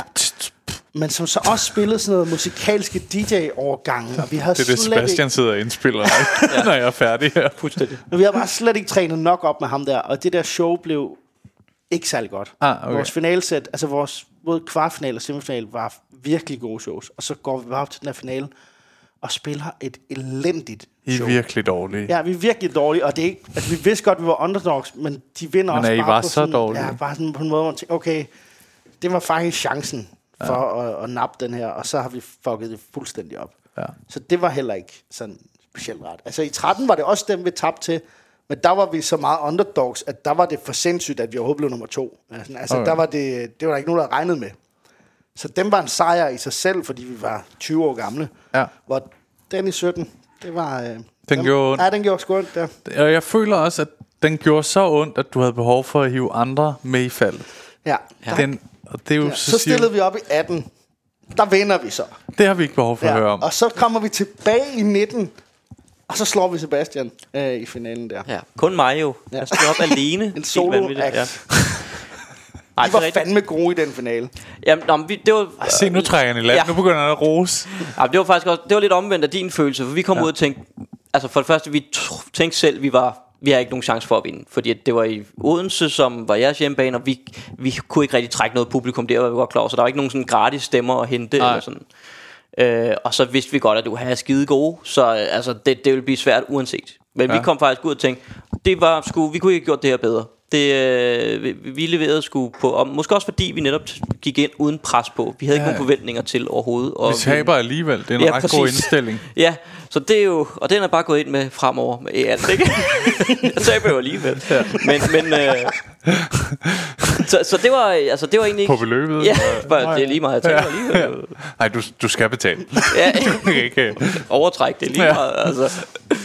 Så, øh, men, men, at- men det var jo ikke som sådan en fiaskohistorie, jo, i kraft af, at vi tabte, men, men vi var, altså, Vi sad Vi var ret i afklaret med det. UH-gutterne og snakkede om, at vi ikke var sikre på, at vi ville vinde overhovedet. Ja. Altså, da vi vinder i 18, der følte vi, okay, vi var længder bedre, end dem vi slog. Ja, meget. Så der var vi, så vi var sgu næsten ved at gå op og tage po- ja. pokalen, inden det, vores navn var. For vi vidste godt, den her, den har vi. Den, Ja. ja. er, den er der ikke nogen tvivl om. Mod jer, der var vi i tvivl. Der var vi sådan, de, de spillede fandme godt i dag. Hvordan fungerer det til sådan, uh, har man fem minutter, eller hvad fanden går du, altså har hvordan er en formen? halv time, En halv time. eller Er det rigtigt? Ja. Nå, sygt. Man havde et sæt hver, ja. Det var jo sådan noget med helt tilbage fra 8. delsfinaler, kvartfinaler, semifinaler, ja. så finaler. Så grupperne jo ligesom blev sorteret fra undervejs. Er der en pause i midten, eller kører man Ja, der lige var en pause, Ja, som jeg husker det, ja. Er der nogle fordele i at være først? Og, øh, Det blev to? faktisk afgjort ved sådan en, øh, man skulle lave en lille leg først, og så var der nogle dommer, som valgte, og, om I vandt den her leg, og så kunne man vælge, om man ville starte først eller sidst. Som Hvad gruppe. var det, I gjorde? Åh. Øh, vi valgte at, at øh, lukke, tror jeg. Ja, det tror jeg også. Ja, vi tænkte, at det står var det skarpere i erindringen hos folk, hvis vi slutter, tror jeg. Det var Det det resonemanget. Men Tit altså, bedst at lukke, ikke? Ja, men, Det var det omvendt, så, hvis vi havde gjort det helvedes til at UHA havde slagtet, så havde, havde det også været lort, ikke? Men altså, Ja, man skal stadig være bedst, men Det er det. nogle gange kan man godt få en bedre start ved at lukke, ikke? det er rigtigt. Øhm, Øh, noget jeg lærte af Frederik Løtte dengang. jeg. Men jeg, og apropos, hvis vi skal snakke fiaskohistorie og DM, jeg kan huske ved en af de indledende runder ude på løb. Er det med det DM der? Jamen, det var bare, nu er vi ved DM jo. Okay, nå. Men, men ved... Jeg følte det som en direkte stikpille til mig, skipper. Overhovedet ikke. Ja, Det er jo kun ja. fordi, vi jeg er rasende. Men Oliver, det var derfor, jeg synes, det var en hyggelig snak at gå ind i. Fordi Det er vildt hyggeligt at være jeg tænkte, det var noget, hvor du også kunne tale Ja, med. ja, ja, ja, Altså, hvor vi alle sammen kan sidde og hygge os med vores fiaskoer. Ja. Altså, Altså, og i sidste afsnit, ikke? der er der en, der hedder Amanda Bodenhoff med, ikke? Ja. Mit værste stand-up nogensinde, det var for Lyngby Boldklub, ikke? Og hun er stadionspeaker for Lyngby Boldklub. altså, jeg ved ikke, hvad der sker med det her for tiden. Du har jo sla- selv lavet et, et format, hvor man skal dykke Ja. ned i nogle fiaskohistorier. Så kan du ikke regne med, at der aldrig kommer nogen, der ikke også øh, sætter gang tilbage. i noget i dig. Ja. Ah, nej. Nå, men Sebastian, indledende runder. Jamen, skal vi tage den, eller hvad? Den vil jeg gerne høre. Okay, Ja. Nå, men vi, øh, jeg tror, det var det år faktisk, hvor vi nåede finalen. Men i en af de indledende runder... Det, Hvad år er vi? Det her har været i 19, ikke? Ja. ja. Okay. Der er vi... Øh, en af de indledende runder foregår ud på Lygten station. Og øh, der, var, der var mod to andre grupper, tror jeg. Og der var ikke kommet særlig mange publikummer. Vi kunne ikke trække det store på Lygten. Vi spiller Nej. normalt i Roskilde og sådan noget. Så vi havde ikke det store publikum med. Nej. Og så var der en anden gruppe med, som var nogle øh, lidt midalderne øh, Men? i, øh, kvinder, tror jeg faktisk, Nå. de var. Eller det, var- det var de. øh, det er også ligegyldigt med deres køn, men, men de var i hvert fald op i årene. glad med de konkurrenter, kan man høre. De var oppe i årene, og de havde øh, taget ret mange publikummer med, kunne vi godt se. Af, Ah. af dem, der var. Der var ikke mange, men dem, der var, ja. Havde de helt klart. Øh, Palle kendte man for alle sammen, for han havde skrevet revy. og, og, og de, øh, altså, nu skal man i shortform lave live på kort tid. Og man tror, man havde 25 minutter hver, eller sådan noget, der ved de indledende runder. Ja. Og normalt vil det måske svare til fire lege, eller sådan noget. Fire, måske fem, hvis du er hurtig. Ja. Jeg tror, jeg talte til, de på deres 25 minutter nåede at lave 10 lege.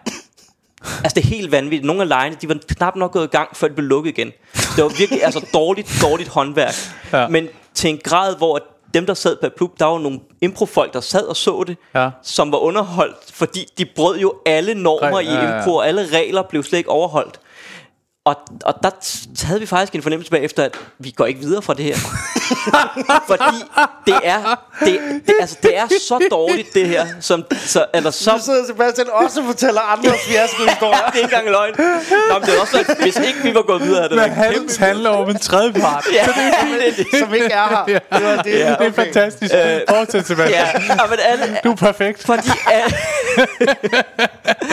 alle normer og alle sådan, øh, altså impro-regler blev bare brudt på ja. en eller anden måde i det her. Så vi tænkte, de, de, de, de tager den sgu. Altså, vi må bare sige, de går videre. Ja, hvis de så har publikum med inden samtidig. også. Samtidig så ja. vidste vi jo, de har nogle sikre stemmer, det havde vi på ingen måde. Mm. Øh, så vi skulle håbe på dem, der var impro-folk, som havde... Altså, vi havde ikke en god aften på den måde. Så de havde også grint mere af dem, der ligesom brød alle de der regler og normer fuldstændig, ja. Ja. ikke? Og bare lavede noget, der håndværksmæssigt ikke var særlig godt. Øh, så vi tænkte, det, det kan sgu godt være, at vi rører Ja, ja, ud allerede nu til nogen, som vi absolut ikke burde ryge ud til. Ja. Øh, men men vi, vi gik så rent faktisk videre. men Nej. vi fik, og vi fik at vide bagefter, det var en stemme, eller sådan noget. Det var sådan en eller to stemmer fra, sygt. At, at det var gået den anden vej, ikke? Jo. Øh, så, så, Så det, det er ikke en fiasko-historie. Det er ikke helt en fiasko-historie, men... men Men tillykke med det i hvert Ja, fald. fandme tak, altså. Det der var faktisk den følelse, vi havde tilbage i 2013, da vi stillede op til DM. Hvor vi fik, troede at vide, hvor vi bagefter fik at vide, for der var, det, der var Der der er tre, ubudne gæster røg ud. øh. Nej, men der var der tre grupper, der var blevet udvalgt til at være med til DM. Der Ja. ja. var det ikke med indledende runder og så videre. Og så var der et wildcard. Ja. En gruppe, der kunne sende en video ind, hvor man spiller noget impro, og så en gruppe, der kunne blive udvalgt til det. Og det blev vi. Så vi var den eneste gruppe, der bare var kommet ind fra højre. Ja. og ikke var ligesom blevet sat op til, det her det er nogle af de dygtige grupper, og det er dem, der skal konkurrere i finalen. Og vi ender med at være meget, meget få stemmer fra at vinde. Okay. På trods af, at vi kom som kæmpe underdogs. Men det gik så den anden vej. Den, den lykkedes så ikke. Men I var meget tæt på, kan jeg forstå. Det fik vi at vide, men det kan jo også bare være bullshit. Altså, det kan jo Det var det nok ja, ikke, det, Palle. Vær nu ærlig. Tag det nu ind. det, det ved jeg faktisk ikke. Men jeg følte i hvert fald, at vi allerede der viste, okay, vi var i hvert fald bedre end de to andre, der heller ikke Ja. vandt. Altså, det var sådan en bekræftelse af, at vi vandt ikke, men man kunne ligesom se, at der er noget at arbejde videre med her. Okay. Vi, det var et godt show, og det var en god finale. Det overrasker mig overhovedet ikke. En, en af scenerne, de åbnede med, der, der går... Nej, det, det var vi tilbage til. Ja, nu er vi tilbage ja. ved den her, men jeg, nu kommer jeg lige i tanke om ja. det. Ja. Der åbner de, hun åbner med at gå på scenen og sige, velkommen til TV Glad, som er den her øh, tv-kanal for, øh, hvad det hedder, øh, voksne udviklingshemmede. Ja. Hvor det er sådan, det er svært at gøre sjovt, når du ikke, altså, du, når du ikke selv har downs, altså, du, du, Nej, du kan ikke rigtig spille fordi det. Du vil måske kunne slippe afsted med det, hvis publikum har sagt, til Hvis det var et bud, ja. Ja. ja. ja, for dem, for så har du ikke selv valgt det. Nej, Men hvis man bare selv går op og stater til vi glade. Ja, og Så nu man- spiller vi øh, tre personer. Det er også sådan lidt lav, lavkomik, ikke? Du ved, Jamen, det er ikke engang komik, synes jeg. Det er så-. Men så er det heldigt, at den kun varede fire sekunder. Ja, det er jo så det ikke. Det var sige. kort Ja. til gengæld jo. Men altså, Vi, vi kan også mærke det. Det går dårligt. Næste leg. ja. Ja, øh, vi stopper jeg lige her. Øh. Nå, Men skønt. det var Jeg, nærmest som om, at det var mere præsentationer, end det var lege.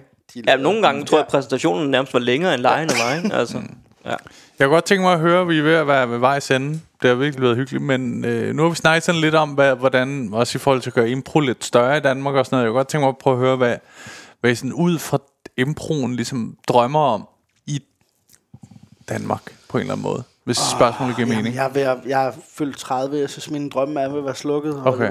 Det er, jeg, jeg, jeg, jeg havde... Jeg har altid haft en eller anden drøm om at få lov til at lave noget impro-tv. Ja. Øh, men jeg tror også bare, at man som menneske udvikler sig. Altså, mine drømme er ikke de samme nu, som de var, da jeg var i start 20'erne med impro. Der vil jeg jo gerne TV bruge... er heller ikke det samme nu, vel? Nej, Så- overhovedet ikke. Der bliver ikke lavet noget tv lige nu, Nej. kan man sige. Men jeg vil gerne... Øh, dengang ville jeg netop gerne bruge impro til at, at komme ud og få lov til at lave nogle tv-programmer med det. Og Sådan, hvis man kunne lave den danske husline, mm. så havde det været for sindssygt. Eller sådan den slags ting. Og nu er jeg faktisk nået til et sted i mit liv, hvor jeg bare gerne vil... Jeg, jeg synes, det er sindssygt spændende at bruge impro som værktøjer i processer. Og så egentlig, det er irrelevant, om det er manuskripter, eller i udvikling af tv-programmer, eller at lave podcaster. Men jeg synes faktisk, at selve det der med at finde ud af, hvor mange steder det kan bruges, Ja. øh, og så er, egentlig, så er det ikke så vigtigt, hvad det er, bare jeg synes, det er grineren. Altså, den podcast, vi laver nu, jeg hygger mig sindssygt meget med. Altså, mig og Sebastians, ikke den her for guds skyld. Øh, men, men jeg hygger mig sindssygt meget med at Du lave har den. tabt os, Pelle. Ja. Det håber du kan mærke. Ja, det kan jeg godt. øh, undervise noget mere. Jeg synes virkelig, det er spændende. Ja. Jeg gad godt også ud og prøve at undervise nogle flere, sådan nogle større virksomheder, og finde ud af, hvordan man kan integrere øh, impro i alle mulige andre dele Ja, af ja, ja. Hvad med dig, Sebastian? Øh, jeg tror, hvis det er på- sådan på improens vegne, så, så kunne jeg godt ønske, og det tror jeg ikke kommer til at ske i forløb, men at det ligesom når op på et niveau, hvor man, altså det er ligesom med stand-up, at du kender det lige så godt som stand-up, og vi ikke Ja. behøver at forklare nødvendigvis, hvis jeg siger, øh, jeg laver impro-comedy, at så folk, nå, okay, hvad, hvad går det ud på? Ja, ja, ja. Altså at det er ligesom, at folk ikke kun har en reference, der hedder Hatten Rundt, som blev lavet i 92, eller et eller andet. Ja. Altså, at, man, at folk ved, hvad det er, og at man kan... At, at det på den måde også bliver nemmere at få folk ind i salene og se noget, som de rent faktisk ved, hvad er, og ikke Men bare det er det, jeg en mener chance. med, at mine drømme er slukket. Ja, Det tror Ja, jeg. ja, jeg ja. ja. Men jeg, jeg forstår det jo godt, men det, jeg tror også, det har noget at gøre med, fordi nogle gange, når man kigger ud for på info, så er der sådan, øh, øh, uden jeg ved, hvor mange det hele er, men det føles som om, det er en 3-5 grupper, der er seriøse og virkelig ved det her og, og enormt dygtige. Og så er der nogen, med al respekt for, at man har det som hobby, men som har det som hobby. Ja. Og bare hygger sig med at gøre det i weekenderne og lave et show for en 17 mennesker. Og det er bare sjovt, for, det, for dem er det som at gå til badminton. Og mm. du ved, altså... Og det gør jo bare, når man sådan, tror jeg, som publikum og ser det, så får man også det billede. ja, også fordi, At det er hvis, sådan lidt en for sjov ting. hvis du ser en dårlig impro-gruppe en hel aften med dem, Ja. så går du derud fra og tænker, at impro er dårligt. Ja. Hvis du ser en dårlig stand-up-komiker, så vil det ofte være på en open mic, hvor så ser du en fucking dygtig stand-up-komiker lige bagefter. Ja. Så der tænker du ikke, at genren var dårlig. Nej. Der tænker du, at ham eller hende der Var lidt var, off. var lidt off. ja, eller så, så kender du Anders Madsen eller et eller andet i forvejen. Du ved, at stand-up kan være pissegodt. Mm. Men hvis du aldrig har set impro før, og du så netop kommer ud og ser en, en gruppe, der måske ikke er særlig dygtig. Jamen, og så tror jeg bare, jeg, synes, jeg, jeg tror, det kan være rigtig svært også, det er en af de ting med impro også, at når man så starter og har fået lavet den der gruppe der, så er næste spring rigtig tit, at så laver man sit eget show. Og så skal du lave noget på to ja. gange 40 minutter, som er fucking lang tid at lave det impro-show, hvis du kun har gået og spillet sammen i fire måneder op til, og nu har du fået en god idé. Ja, ja. Der mangler nogle gange nogle mellemled, at der er nogle flere trin op til, at man gør det, hvor det kan jeg da også. Det er jo ikke os, der laver det, men der er nogen, der laver noget, der hedder, øh, der lige har startet en impro open mic op ude på lygten, hvor det er forskellige grupper, der kommer og har kort tid i løbet af en aften. Og det er et fucking godt initiativ til at få Ja. folk, flere folk til at, at få gode oplevelser med impro. Fordi så skal de bare komme og lave noget fedt i 20 minutter, eller en halv time i stedet for. Ja, og ikke presse citronen. Og ikke presse citronen for tidligt i forhold til, hvor, ja. hvor Hej og er velkommen til TV Glade. Ja, og der kan man så og 20 håbe, minutter med det. Ja. så man håber på, at hvis der er nogen, en gruppe, der falder igennem den aften, så er der netop måske stadigvæk to, der har det godt. Ja, og så går det derfra med samme følelse som til en open mic Lige præcis. Ja. Så den slags ting er pissefede. Mere Ja, og så, og så tror jeg også for grupperne selv, så, så, så handler det også om, at man går ud og efter evaluerer på det, man har lavet. Der, der kan godt være en tendens, synes jeg, med at man bare går ud og siger, hold kæft, det var fedt at optræde. Altså ligesom det, Men bare det- at komme ud og optræde har været Ja. Det er så målet. Men det er jo misforstået. hobby, hobby Præcis, ting, ikke? og der det- kunne jeg godt tænke mig, Det er at også man fordi, måske... det bliver misforstået, fordi det er en del af hele grundreglerne i impro. Vi siger, ja er over, vi skal ja. Ja. spille hinanden bedre Yep. og sådan noget. Så bliver det hurtigt sådan en rygklapper-ting, hvor at vi bare kommer ud og leger, at det var pissefedt, selvom det ikke var det. Ja. Hvor der mangler noget seriøsitet nogle gange fra folk, der kommer ud og siger, prøv at den der øvelse var pissefed, den der leg gik godt. Ja. Hvorfor faldt den der igennem? Hvorfor virkede ja. det ikke?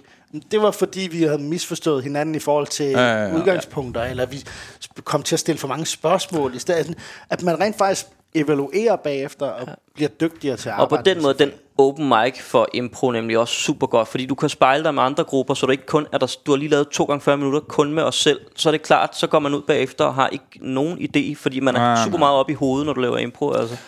Ja. ja, så, så det, det er måske også et lille ønske. Så det er noget med at opfordre folk til at tage ud og se noget mere impro. Ja, Ja, faktisk. og tage ned på lygten, som Ja. ja. Og hvis øh, man også har det open er mic hver onsdag. Hvis også. man synes, det lyder grineren, så er et rigtig godt sted også. Altså, man må godt gøre det på hobbyplan, men start med at bare tage noget undervisning. Det er også pisse sjovt. Ja. Altså, man behøver ikke at have det pisse sjovt foran et publikum. Nej, Man kan også godt bare starte med at have det grineren ved at lære det. det jo hyggeligt at have med. Det var hyggeligt, hyggeligt at være at her. Og øh, 2021, hvad, hvad kalder man det? 4 plus? Eller hvad? Hvad er det, du vil sige? Du prøver at Plads, din plads, vi fik, var aldrig fuldt op på den der... Øh, Jeg tror, du er nummer 4. 4 eller 5 blev jeg. Så fik vi det. Tak for i dag, Palle. Det var afsnittet med Sebastian Rømer og Palle Birk. En dejlig snak om øh, impro og, øh, og hvad der ellers rørte sig hos dem, og øh, nogle skide sjove historier, de havde. Jeg håber, I kunne lide afsnittet og synes, det var spændende at høre lidt om i den her, den her gren af comedy, stand-up comedy, hvad man skal kalde det, som hedder impro comedy, og høre lidt mere om det. Tusind tak, fordi I lyttede med. God tur hjem.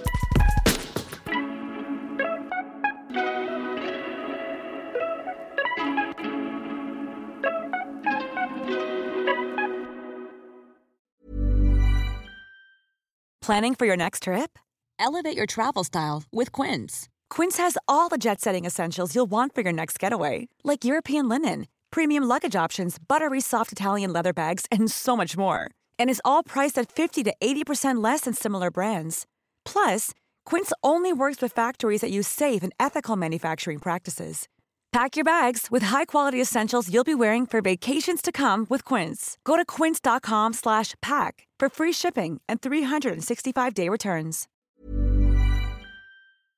Hey, lige en hurtig ting her med jer. Som I ved, så er grunden til, at I kan lytte til den her podcast helt gratis, jo fordi jeg engang imellem laver de her sponsorerede samarbejder. Og denne gang har jeg lavet et samarbejde med Just Drive. De har været så søde at låne mig deres lækre Nissan Qashqai, og grunden til, at jeg ligesom har lavet et samarbejde med de her Just Drive, er fordi det faktisk er virkelig nemt og gennemskueligt. Og så har de ingen lange bindinger på bilen, som jeg nogle gange godt synes kan være lidt irriterende. Og så er der ingenting med småt, så ingen bekymringer. Og så går det bare lynhurtigt. Jeg bestilte bilen, og så gik der bare, altså ingen tid, så kørte jeg rundt i en splinter ny Nissan. Som nogle af jer måske ved, kørte jeg jo øh, før rundt i sådan en lille Peugeot 107. Øh, så det, det er en kæmpe opgradering. Nu har Maja så fået lov at køre rundt i portionen, selvom hun sådan nogle gange er lidt fræk og prøver at spørge, hvad den der Nissan der, skal jeg ikke lige køre i den? Og der, der er jeg sådan rimelig hård og siger, det må du selvfølgelig godt, øh, fordi jeg gerne vil have god stemning på hjemmefronten. Jeg er ikke idiot jo. Men øh, hop ind på justdrive.today og tjek det ud. Der er en øh, ny bil i 120 dage med alt det vigtigste inkluderet. Og så kører du bare skide lækkert. Endnu en gang tak fordi du lyttede med.